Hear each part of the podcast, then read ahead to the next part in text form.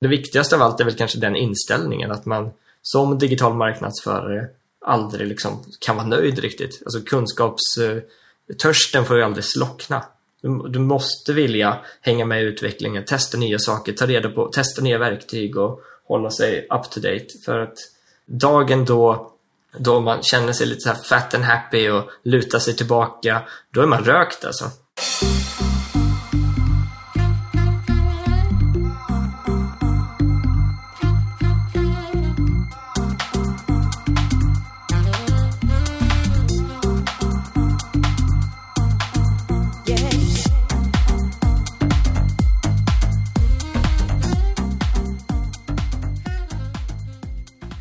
Välkommen tillbaka till Digital marknadsföring med Tony Hammarlund. Det här är en podd där jag intervjuar branschexperter och marknadsförare för att lära mig mer om digital marknadsföring. Mitt mål med podden är att bli en bättre marknadsförare och samtidigt dela med mig av intressanta samtal med några av Sveriges bästa marknadsförare. I veckans avsnitt pratar jag med Alexander Pascota som är Head of Digital Marketing för Philips i Norden. Ett företag som just nu satsar mycket på att utveckla sitt varumärke med en teknisk bakgrund var det dock inte helt självklart att det skulle bli marknadsföring för Alexander. Vägen in i branschen blev via ett internship och senare anställning på byrån Care of House, numera House. Vi pratar i avsnittet om hur Alexanders karriär inom marknadsföring startade, hans nuvarande roll på Philips, samt hur det är att arbeta med marknadsföring på ett globalt företag inom konsumentelektronik. Alexander berättar om hur hans marknadsteam ser ut, hur de arbetar med digital marknadsföring och samspelet med både byråer och återförsäljare. Vi pratar också om hur han och Philips bygger sitt digitala varumärke samt varför han anser att man behöver T-formade marknadsförare, vad han tittar på när han rekryterar till sitt team och varför man alltid måste sträva efter att lära sig mer. Du hittar som vanligt länkar till allt som nämndes i avsnittet i poddeläget på tonyhammarlund.io, så du behöver inte anteckna. Där hittar du även tidsstämplar så du enkelt hittar tillbaka till en sektion i avsnittet. Nu hoppar vi in i intervjun och Alexander börjar med att berätta om hans väg in i marknadsföringsbranschen. Den är ju som i många andra fall inte jättespikrak. Vägen från barn vad säger man, från barnkrubban till marknadschefsjobbet. Utan eh, jag, kom, jag läste till webbutvecklare på högskolan, behövde ha lite arbetslivserfarenhet, halkade in på ett bananskal på en reklambyrå som jobbade digitalt det var väl egentligen min kontakt med marknadsföring. Där, där inne fick jag lära mig egentligen vad det var för någonting. Jag hade faktiskt inte jättebra koll på vad marknadsföring var innan dess. Vad var det för byrå du kom in på då? Då var det ju en, ja, en säger man då, full service byrå kan man väl säga. Det var, det var väldigt stort på den tiden tänkte jag säga för tio år sedan att hålla på med både digitalt, traditionell reklam och PR och byrån hette Care of House, numera House där fick jag sätta mig tillsammans med eh, ett gäng andra unga, hungriga individer och som då tillsammans bildade som ett eget bolag i reklambyrån som, med ett gäng trainees helt enkelt. Där vi fick driva byråverksamhet för kanske då de kunderna som var lite mindre för reklambyrån och ha det som test. Vi var väl antagligen extremt billiga också då. Det var väl det som var attraktivt också utöver det. Så man verkligen fick chansen att fail forward på många sätt. Och det finns ju massa stories där, men det var ju en grymt lärorik resa där man fick både testa på i skarpt läge tidigt att jobba med utveckling och jag höll även på lite grann med design och projektledning också. Så det var ju som att egentligen driva lite eget från början. Att man fick en inblick i det också. Man fick jobba med alla delar helt enkelt. Hur var det att lära sig mer om marknadsföring då, du som kom från eh, webbutvecklingshållet egentligen?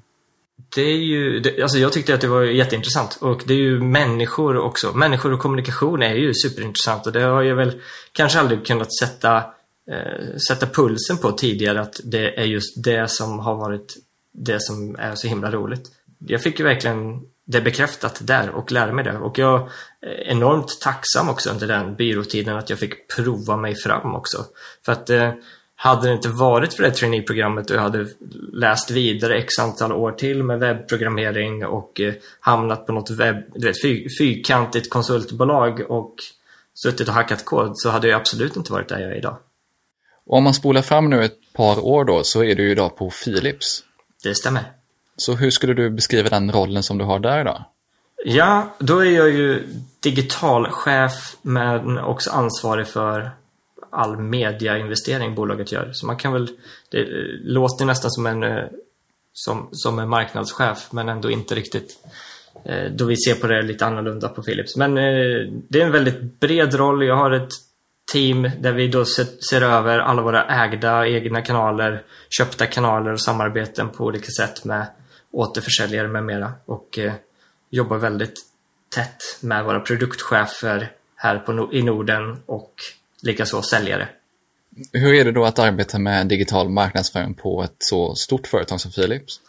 Men det var väl lite det som lockade mig till Philips över först, överhuvudtaget. Att man, man har ju oftast som då med ett marknadsföringsintresse en vision om att man vill göra, skapa någon form av förändring eller eh, impact överhuvudtaget. Och att man då sitter vid ett sånt storbolag där man kan dra lite grann spakarna och få en ganska stor effekt. Det är ju enormt tillfredsställande.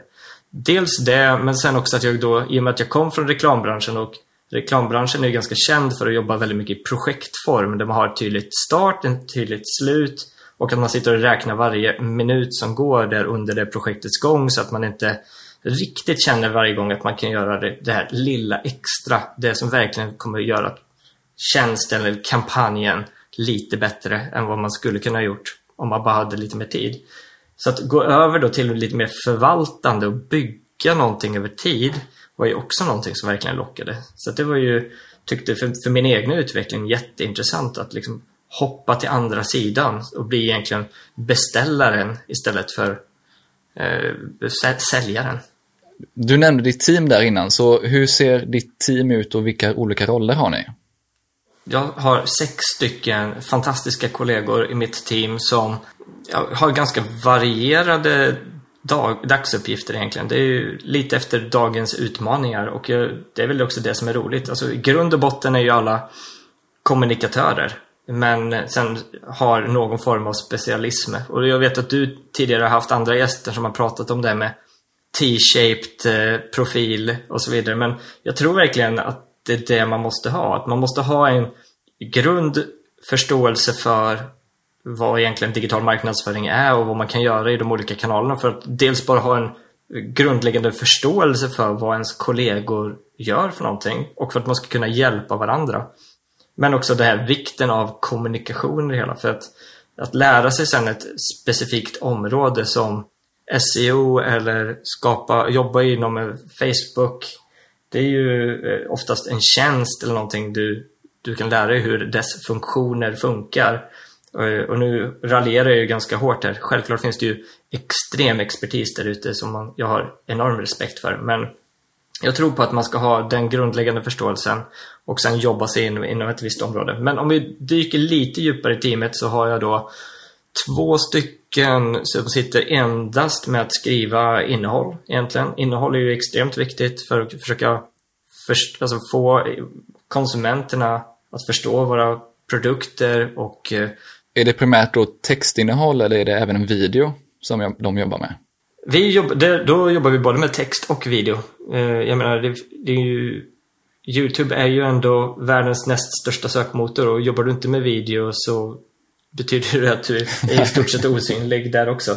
Så vi gör ju inte däremot videoproduktionen själva utan det jobbar vi tillsammans med antingen olika produktionsbolag eller ja, det övergränsar ju också till influencersamarbeten. För att jag menar, oftast kommer ju idéerna från teamet här som man sen tar vidare till då eh, antingen en produktion för eget innehåll eller då ett influencersamarbete eller om det kan vara även någonting vi gör tillsammans med en återförsäljare.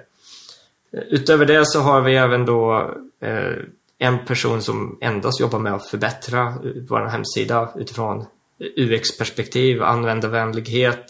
Eh, vi har ju en ganska stor sajt, väldigt mycket besökare så att det får ju också en ganska stor påverkan på att skruva lite grann på användarvänligheten när man har så pass enorma volymer trafik. Eh, sen har vi en, en ren, renodlad webbredaktör. Vi har en eh, analytiker och performance marketeer kan man väl säga. Och sen då en tjej som sitter med alltså det ägda och det köpta söket. Ja, men då har ni ganska bred kompetens där på, i teamet. Men hur anser du då att man skapar ett riktigt bra marknadsteam? Ja, men det var ju lite som jag var inne på tidigare var ju att man måste ha en bra förståelse inom marknadsföring eller kommunikation för att sen då kunna lägga på den här grunden med dig den digitala grunden alla behöver egentligen kunna grunderna inom sökmotorsoptimering. Alla behöver ha grunderna inom hur vår CRM fungerar. Vad finns det för begränsningar där? Likaså vårt CMS idag. För att om du inte har förståelsen för det, då kan du inte riktigt... Dels då så får du ju ganska, en ganska stor risk i att du har en specialist som bara kan en sak och du har ingen backup ifall någon blir sjuk och så vidare. och så vidare. Så att det, det finns ju väldigt mycket synergier med att också kunna täcka upp för varandra. För att det är ju också någonting jag har sett jättemycket tidigare är ju just det här med flaskhalsar. Hur kan man minimera flaskhalsarna när låt säga två gånger per år har vi produktlanseringar där vi behöver bygga ganska snabbt och omgående då ett antal kampanjsidor och ta fram en massa innehåll och vi behöver, ja, det, det, blir väldigt liksom, eh, stora förändringar också under årets gång på vad det är teamet gör och då finns det också en vikt i att man kan täcka upp för varandra så att vi inte fastnar någonstans med vid liksom den fel, vad ska man inte säga felande länken men vid den, det kortaste strået så, så att säga. Ja, egentligen att om en i teamet eh, är borta så stannar hela produktionen upp någonstans. Ja, men exakt. Och det har vi inte råd med. För att trots att vi är ett sånt stort globalt företag så är vi en ganska, ett ganska litet och tight team här på nordisk nivå. Ja, men det som jag, när jag har pratat med många, det är väl också det här att det blir lite att man, man behöver vänta på någon annan. Om man ja. bara har personer som kan en specifik sak så blir det att någon annan får sitta och vänta på att den ska bli klar med det de ska Precis. göra. Precis. Och då, och då tycker jag ju att det är bättre att man då tar den expertkompetensen och eh, har det, vad ska man säga, utanför huset. Alltså det är någonting som är ganska, jag ska inte säga enkelt att ta in, för man kan inte ta in det hur som helst, men just då när det kommer till det Philips-specifika, som exempelvis hantera vårt eh, CMS eller produktcontent och så vidare, som inte riktigt en byrå kan hjälpa oss med. Det är ju viktigt att vi kan täcka upp för varandra där. Men när det kommer till outsourca eh, ett gäng artiklar inom ett visst område, ja men då, det kan man ju göra ganska storskaligt med hjälp av en byrå. Eller när det kommer till någonting som ska köpas eller produceras. Men det är ju viktigt att man då har den här grunden i kommunikationen och förståelsen för både bolaget men också då, som jag sa, återigen, någon form av digital foundation så att man har förståelse för varandra och kan täcka upp för varandra. Om vi kommer in lite på hur ni faktiskt jobbar med digital marknadsföring på ett globalt varumärke som Philips är. Så lite vilka kanaler arbetar ni med idag? Ja, men digitalt är ju ändå ett ganska tacksamt ämne där vi växer ganska kraftigt i egentligen alla de ägda kanalerna. Vilket betyder då att vi också tycker att det är viktigt att bygga upp vårt egna digitala varumärke. Och där är det ju, jag menar, närvaron på, i sociala medier är ju väldigt in, viktig för oss. Och då är det ju främst eh, köpta eh, i sociala medier. Lägger inte jättemycket krut på det organiska efter de trenderna där man ser att det går långsamt, långsamt neråt det organiska. Det är väl ganska tydligt. Sen har vi ju då givetvis våra, e våra egna plattformar, våran sajt, våran egna shop har vi ju också som blir liksom större, större och större och viktigare och viktigare för oss att eh, hantera den. Och eh, CRM-bitarna och givetvis allt det köpta utöver det. Programmatic, video, display. Men även då inom mitt team så tillfaller ju även all traditionell reklam också. Eh, så att man hittar balansen mellan det traditionella och det digitala. För att eh, det är väl lite därifrån vi kommer också. Att vi har under åratal jobbat väldigt intensivt med att optimera, skruva, pressa ur, vrida ur nästa cent ur varje euro vi investerar för att få det här lite högre konverteringsgrad eller lite mer försäljning. Men till vilken kostnad då? Och det vi märkt under senaste åren är ju att det har ju kommit till bekostnad av vårt varumärke. Att varumärkeskännedomen eh, minskar och det är ju inte riktigt det vi vill som ett av världens största varumärken att folk ska glömma oss för att vi satsar väldigt kortsiktigt. Det är ju eh, någonting som jag jobbar väldigt hårt med. Hur kan vi hitta den balansen med att skapa eh, långsiktigt varumärke som ska leva i ytterligare 125 år från vart vi är idag. Och sen givetvis skifta då den skifta till det moderna Philips som vi, som vi vill vara och då inte vara kända för det vi var kända för igår utan vad, vi vill, vad vill vi bli kända för imorgon? Det var just min nästa fråga, just hur ni tänker kring varumärkesbyggande aktiviteter och om man ska säga så, mer snabbkonverterande aktiviteter egentligen. Ja, men det är jättebra att du frågar och som jag var inne på lite grann så är det ju jätteviktigt att man hittar en, en bra balans och jag tror väl att balansen får komma i, det som jag ser som utmaningen med att bygga varumärke och anledningen till att så många fastnar i den här performancefällan det är ju att inom performance marketing, om vi ska kalla det det, eller konverterande marknadsföring, så får du ju bekräftelse direkt på hur din investering går. Och det är därför det är så tacksamt och det är därför man hamnar där. Men tittar du på varumärkesbyggandet så är det ju mer långsiktigt. Och det tar längre tid också att flytta det, din varumärkesposition till några tiondels hundradelar av produktkännedom eller varumärkeskännedomen. Det är väl det man måste ha respekt för och eh, någon form av respekt över att du inte kan mäta det varje vecka heller. Och det är väl kanske det som är det mest jobbiga med att vara en digital marknadsförare som jobbar med traditionell reklam. Att jag kan inte mäta allting in i minsta detalj. Och det är ju såklart jättejobbigt men samtidigt så ser jag ju att synergierna mellan traditionella varumärkesbyggande och det konverterande, de två blir ju ett plus ett blir ju tre någonstans i slutändan det finns ju sådana enorma synergier mellan kanalerna och då kommer man in någonstans lite grann i konsumentresor men också det här med att man når ju alltså nya konsumenter som du inte tidigare nått. Alltså, även om vi har i Norden bland världens högst användning inom sociala medier så betyder ju inte att alla sitter och klickar på annonser i sociala medier varje dag. Utan bara för att man använder det så är det inte så att du är en, du är, att du inte är en annonsklickare. Så att då måste man påverka den, de individerna på ett annat sätt. Och det kanske funkar mycket bättre i tv-soffan framför Idol en fredagkväll. När man liksom har slappnat av lite grann. Att du bearbetar dem på det sättet och får dem att tänka på Philips. Sen också det här med vad, vad, är det man medvetet kommer ihåg i kommunikation och vad är det man omedvetet kommer ihåg i kommunikation. Den tycker jag ju också är superintressant och någonting jag har med mig från också när jag läste på högskolan inom interaktionsdesign och eh, marknadsföringspsykologi. Det är ju superspännande ämne men återigen, svårt att mäta. Men vad gör ni för aktiviteter idag då, när ni pratar mer om varumärkesbyggande arbete? Ja, men dels är det ju att Philips är kanske då, om du går ut på stan och frågar idag vad Philips är kända för, så är det ju tv-apparater, det är kanske hörlurar eller avancerade glödlampor som Hue-lampan exempelvis.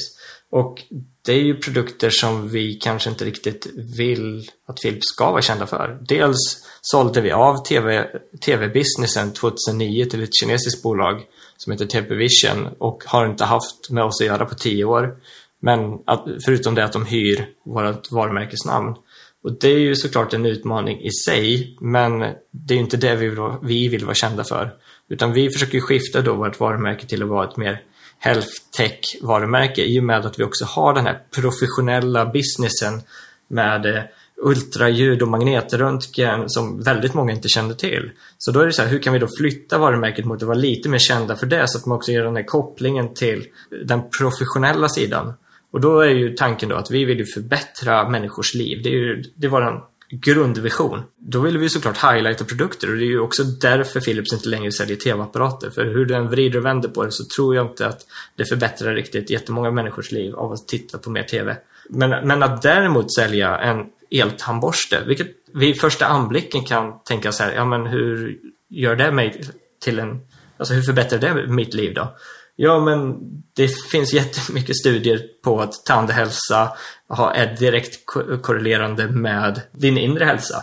Hjärt och kärlsjukdomar och tandhälsa hänger jättetätt ihop. Så om vi då kan hjälpa dig att ha lite friskare tänder så kommer du då må bättre på sikt. Så därav går det ändå att göra den kopplingen. Så att dels är det ju då, vi bygger varumärken via de innovationerna som faktiskt förbättrar människors liv. Du sa det att Philips sålde av själva tv-verksamheten och ni har inte heller glödlampbusinessen i bolaget idag.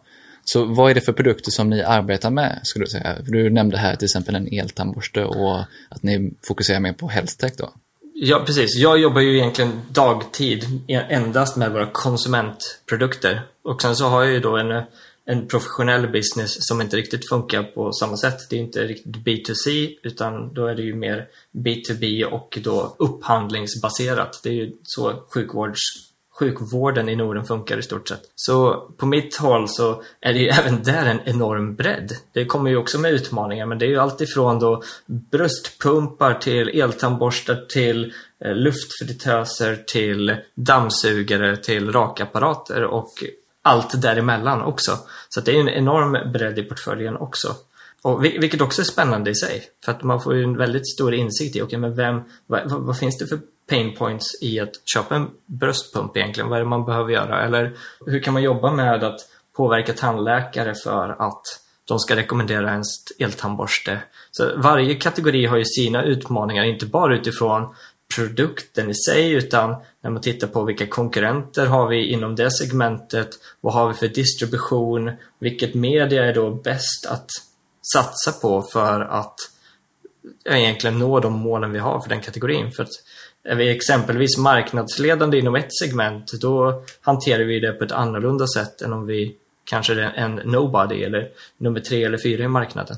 Om vi hoppar tillbaka lite om hur ni jobbar med digital marknadsföring idag. Så du nämnde att ni hade byråer inom till exempel sociala medier. Vad gör ni då inhouse och vad tar ni in extern hjälp med? Det vi behöver hjälp med är ju själva aktiveringen, användandet av ett specifikt verktyg. Exempelvis hur man budar eller hur man köper eh, annonseringen. Det är inte mitt team experter på. Mitt team är mer experter på kommunikation, kommunikationsvinklar, idéer, testa koncept. Vilka claims är vi får använda och inte får använda. Det finns ju också en viss noggrannhet som storbolag också där vi är väldigt utsatta och är väldigt noga med vad vi säger och inte får säga för att det händer mer ofta än vad man kanske tror att man blir stämd kring felaktig kommunikation helt enkelt. Vilka kanaler är det då ni tar in extern hjälp?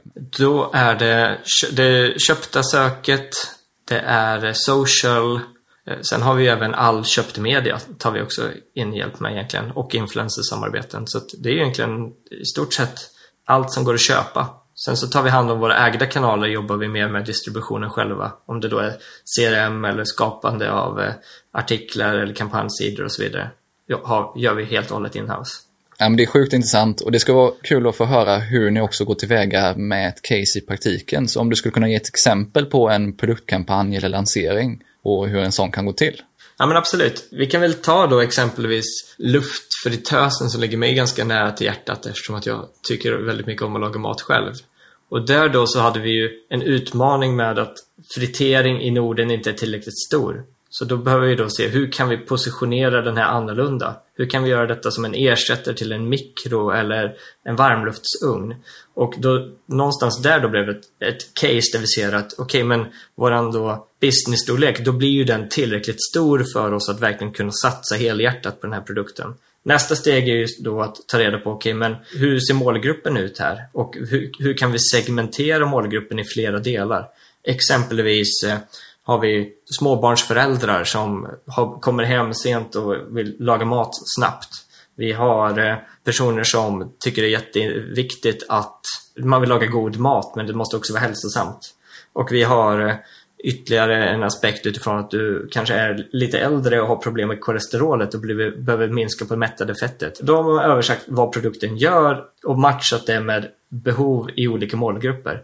Därefter kommer ju då teamet in och tar fram kommunikationskoncept kring detta. Så, som egentligen förstärker detta och väldigt då riktat mot då respektive persona då som vi tog upp tidigare. Om det då är en småbarnsmamma exempelvis så att man får då den här relevanta kommunikationen till den individen. För att det är ju någonting vi verkligen märkt och kommit ifrån utifrån ett historiskt perspektiv. Att traditionell reklam har oftast varit att men man har bara ett budskap kring en produkt och sen kör man det genom, genom alla kanaler och sen så nöjer man sig med det. Men det är ju tack vare digital marknadsföring man kan någonstans låsa upp det här att man kan jobba med flera personas mer riktad eh, annonsering och vara lite mer to the point. Ja, och att budskapen är kanske då helt olika mot de olika personas eller olika målgrupperna som ni riktar er till. Ja, men exakt. Och också beroende på vart de befinner sig i konsumentresan, vilket också är jätteviktigt. För att om du i första steget introducerar produkten och sen kommer och säger kom och köp, då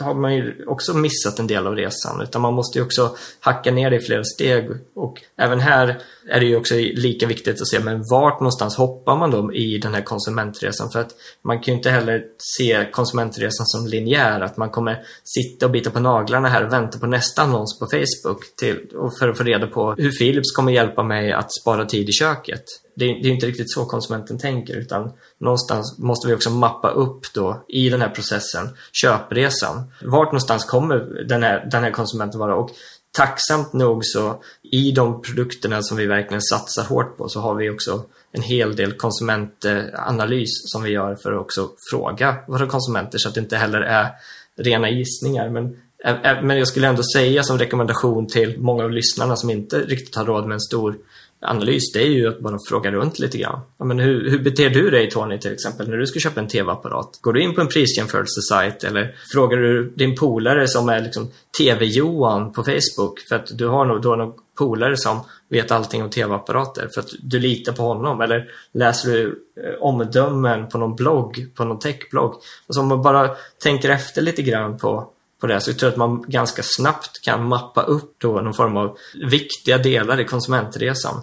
Sen får man ju ej glömma också det fysiska. Det fysiska är ju minst lika viktigt och hur de här två hänger ihop. Det är någonting vi ser är ju just den här effekten från att eh, man, man researchar på nätet men vi ser ju fortfarande det att majoriteten av försäljningen sker ändå i fysisk butik för att konsumenterna vill ändå gå och klämma och känna på produkterna. Du nämnde här kundresan. Så skapar ni den för varje enskild produkt eller för varje enskild produktsegment? Eller hur tänker du? För det är ju ganska skilda världar hur man köper en eltandborste jämfört med hur man köper en eh, luftfritös till exempel. Ja, men det, det, blir ju per, och jag skulle säga att vi tar det faktiskt ett steg till. Att vi till och med går ner på personanivå. Just nu närmar vi oss eh, julhandeln och vi vet om att det är ungefär lika många kvinnor då som köper en rakapparat till sina män som det är män som köper rakapparater till sig själv.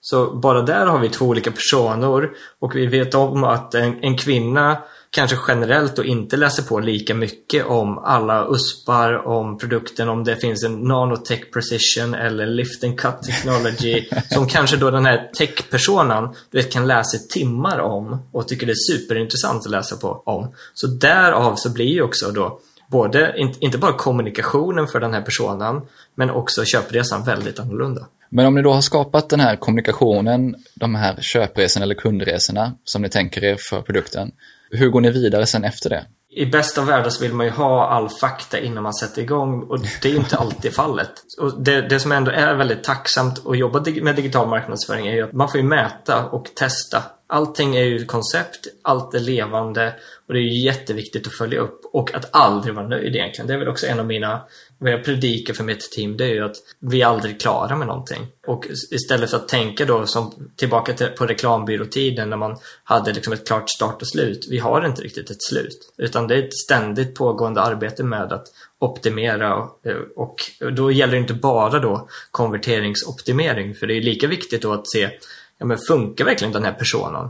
Är det verkligen så att den här tech-personen som läser på om, om våra tekniska specifikationer i två timmar, stämmer verkligen det? Eller är det bara någonting vi, vi, vi har hittat på här?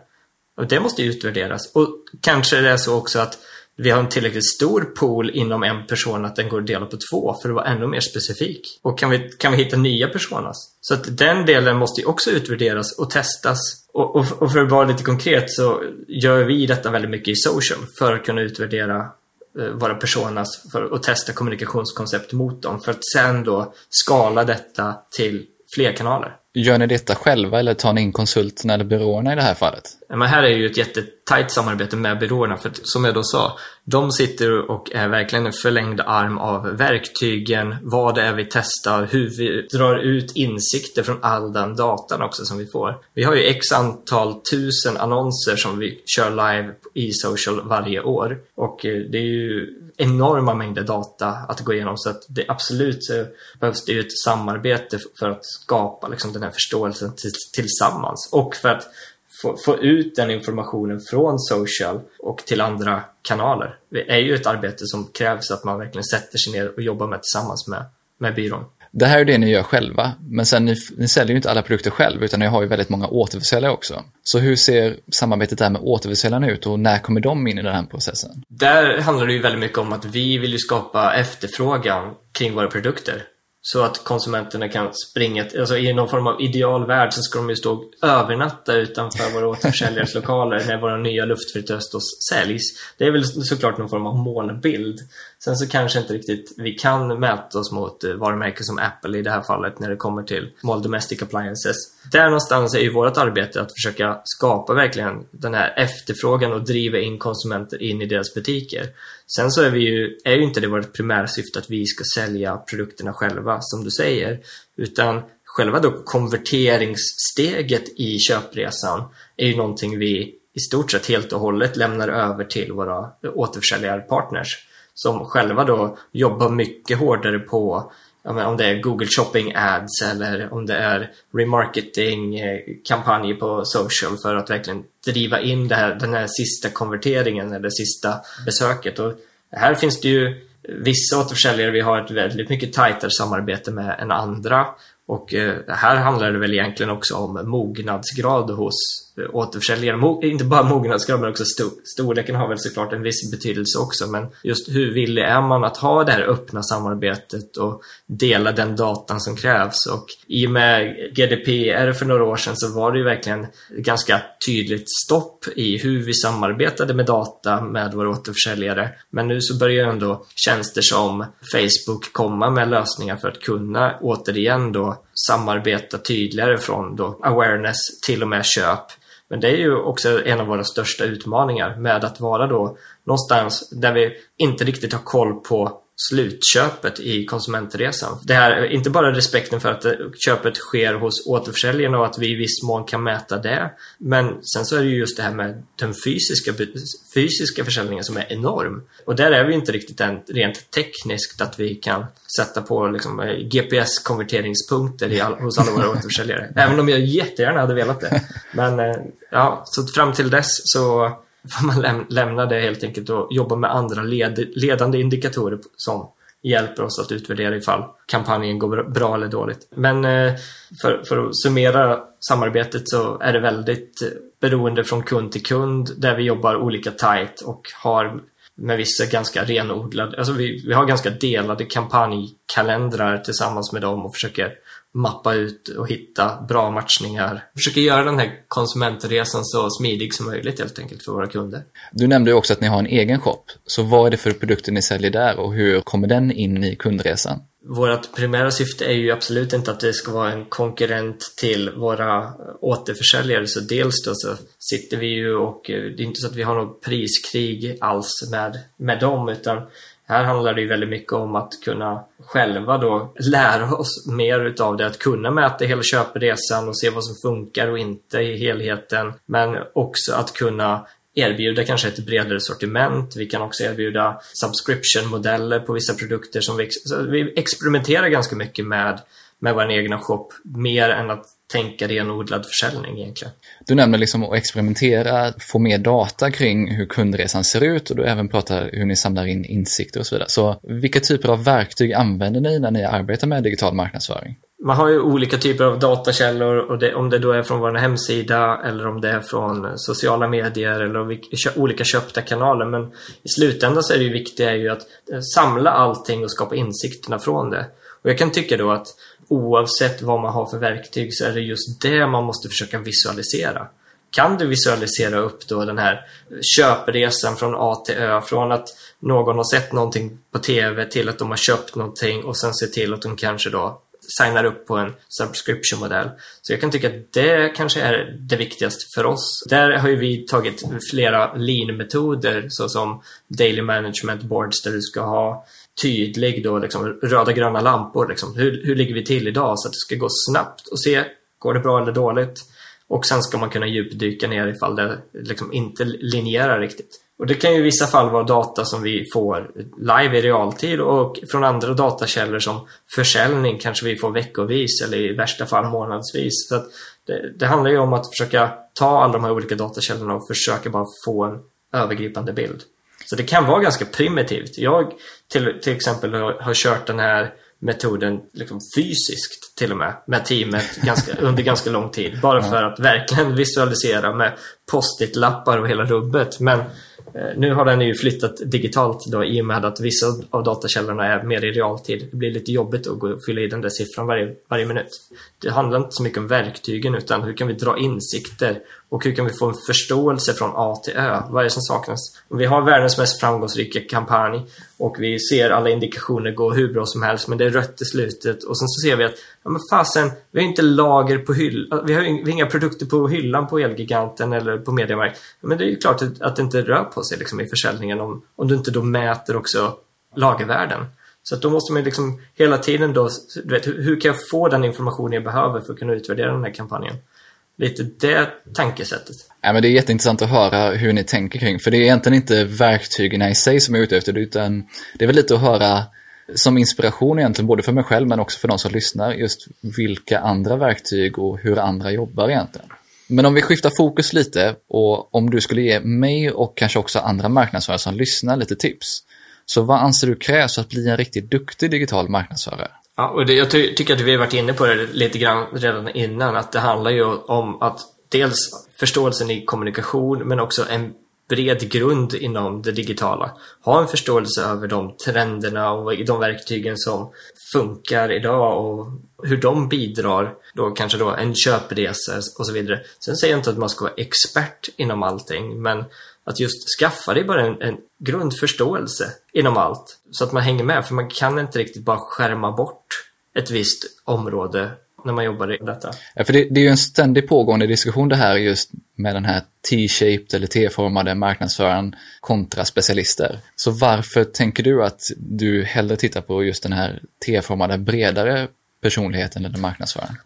Alltså, ut, utifrån vårt fall i, i vårt team så tycker vi ändå att när vi har ett relativt litet team och världen rör sig så pass snabbt som det gör så kan vi anpassa oss mycket snabbare efter de förändringar som sker och jobba tillsammans utifrån de förändringarna än att behöva eh, då kanske sparka en person som blir irrelevant eller och behöva ta in nya experter vilket liksom inte alls låter så sunt när man bara är ett team på 6-10 personer då.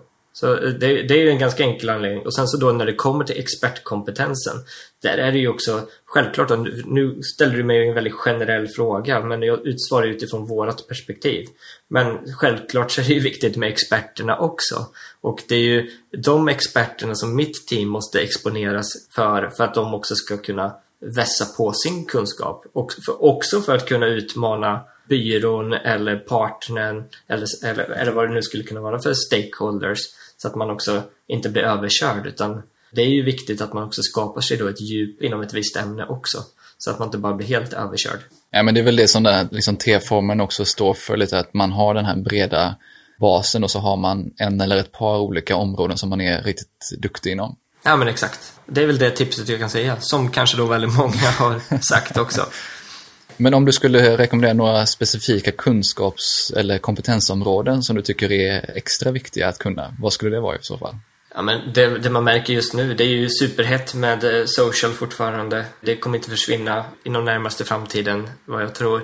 Influencers är ju också upp i form av någon jag ska inte säga det kanske inte har pikat än, men det är viktigt att kunna förstå och mäta det. Jag kan tycka att jag träffar fortfarande väldigt mycket byråer som, som presenterar olika typer av influencersamarbeten men som har jättesvårt att presentera eh, resultaten av det. Så här tror jag att det finns också jättemycket att göra. Men eh, återigen, det här är utifrån marknadsföring och sen så, jag menar utvecklare finns det ju alltid utrymme för också. Men jag vet inte riktigt vart gränsen går mellan eh, marknadsföring eller inte här.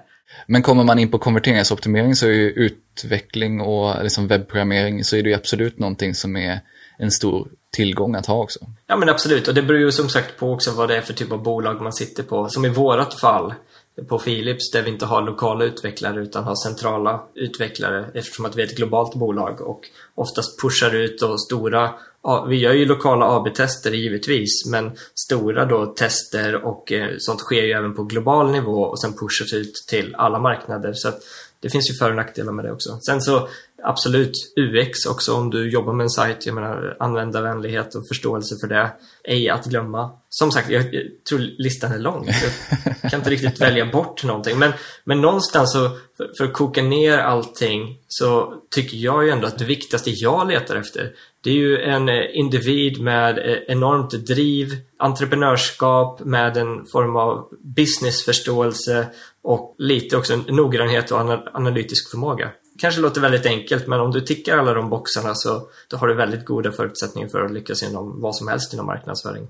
Men hur skulle du säga att man lär sig mer om digital marknadsföring och tar till sig de här olika kunskapsområdena som du pratar om? Hur lär man sig det bäst? Ja, men, och, där skulle jag vilja säga, beroende på vad man sitter i för situation. Jag menar, som, som jag nämnde, jag och mitt team har ju eh, träffat väldigt mycket byråer. Vi åker runt på en del konferenser och eh, har, har den möjligheten. Men jag tänker till många andra där hemma så har jag alltid lutat mig tillbaka till Google och den informationen som finns runt om på nätet. Där jag då hittat ett gäng bloggar som jag sen följer och lyssnar på din podcast bland annat som en som ett steg i det hela. Men det, jag skulle säga att det är väldigt mycket beroende på vad det är jag vill ta reda på. Så att jag har inte riktigt någon jättemånga specifika bloggar som jag följer dagligen utan det är snarare när jag väl kommer in på ett specifikt ämne som jag vill lära mig mer om så brukar oftast Google eller YouTube hjälpa mig hitta en lösning. Du använder egentligen då Google för att söka på specifika problem. Men hur håller du dig uppdaterad kring vad som händer inom både digitalt och digital marknadsföring? Ja, men dels så har jag ju en enorm eh, fördel med att jag har ett nätverk ja, i och med det här globala bolaget där dels så sitter det en person i alla olika Philips marknader som jobbar med det jag jobbar med och vi försöker ju ha ett ganska tajt nätverk där vi eh, hjälper varandra och lyfter varandra egentligen, delar med oss av vad som funkar och inte funkar. Så det är ju en enorm fördel då utifrån ett globalt bolagsperspektiv. Tittar jag då lokalt så umgås jag ju också med väldigt mycket marknadsförare och digitala marknadsförare och personer som driver bolag i olika former. Så det hjälper ju också till rätt så mycket. Utöver det skulle jag säga sen på, på arbetstid. Jag menar, jag är ju ingen specialist så att jag lär mig jättemycket varje dag av mina anställda och personer runt omkring mig i bolaget men liksom väl också de byråerna jag träffar. Så att det är väl egentligen en kombination av de aspekterna som jag försöker hålla mig ajour. Men det viktigaste av allt är väl kanske den inställningen att man som digital marknadsförare aldrig liksom kan vara nöjd riktigt. Alltså kunskapstörsten får ju aldrig slockna. Du, du, måste vilja hänga med i utvecklingen, testa nya saker, ta reda på, testa nya verktyg och hålla sig up to date. För att dagen då, då man känner sig lite så här fat and happy och lutar sig tillbaka, då är man rökt alltså. Ja, men det, det där är ju något jätteviktigt just om man ska tycka om att vara marknadsförare idag. Så är det just att man kan aldrig känna sig helt fullärd och att det kan aldrig vara liksom det man vill sträva efter att, att stanna upp och vara, nu är jag mästare på det här, nu kan jag släppa, utan man måste hela tiden ja. gå vidare. Precis, precis så. Ja, men det tycker jag är ett jättebra sätt att avsluta intervjun på. Men innan vi säger stopp för idag så tänkte jag också kolla lite hur man följer vad som händer på Philips. Dels så har vi en eh, hemsida. Vi som sagt finns också på sociala, kanal, sociala medier. LinkedIn med mera. Så det är bara att hoppa in. Men gör jag mitt jobb rätt också så borde vi kunna hitta dig också. och hur följer man vad som händer på din front och i din karriär? Det skulle jag säga är lättast på LinkedIn. Även om jag är lite av en doldis. Jag brukar inte vara jätteduktig och flitig på att dela med mig. Men har man en specifik fråga så är det bara att droppa ett meddelande så svarar jag i den takten jag kan. Men annars brukar jag inte vara så snabb på att eh, dela med mig så mycket personligen ut till eten så att säga utan ta det gärna one-on-one istället. Tack så hemskt mycket för idag Alexander. Tack själv Tony, hoppas du får en trevlig vecka. Att få höra hur ett globalt företag inom konsumentelektronik arbetar med marknadsföring på den nordiska marknaden var riktigt intressant. Det var också kul att höra Alexanders syn på vad man behöver kunna som marknadsförare idag och hur han också tror mycket på att vara en T-formad marknadsförare. Precis som vanligt så finner du länkar till verktyg och andra resurser vi nämnde i poddlägget på tonyhammarlund.io. Där har Alexander även slängt med några fler verktyg som de använder i sitt team. Har du några frågor till Alexander om digital marknadsföring eller hur de arbetar på Philips så kan du ställa det i kommentarerna inne i poddlägget. Gillar du det här avsnittet och podden så hoppas jag också att du prenumererar i din podcast-app så missar du inte när jag släpper nya avsnitt. Och dela gärna vidare till andra som du tror kan gilla det här avsnittet. Passa också gärna på att skicka en kontaktförfrågan till mig på LinkedIn så kan vi prata mer om digital marknadsföring där. Avslutningsvis vill jag passa på att tacka Mikael på Newbreeze Music som hjälper till med att producera den här podden och stå för musiken. Vi hörs snart igen med fler intressanta gäster.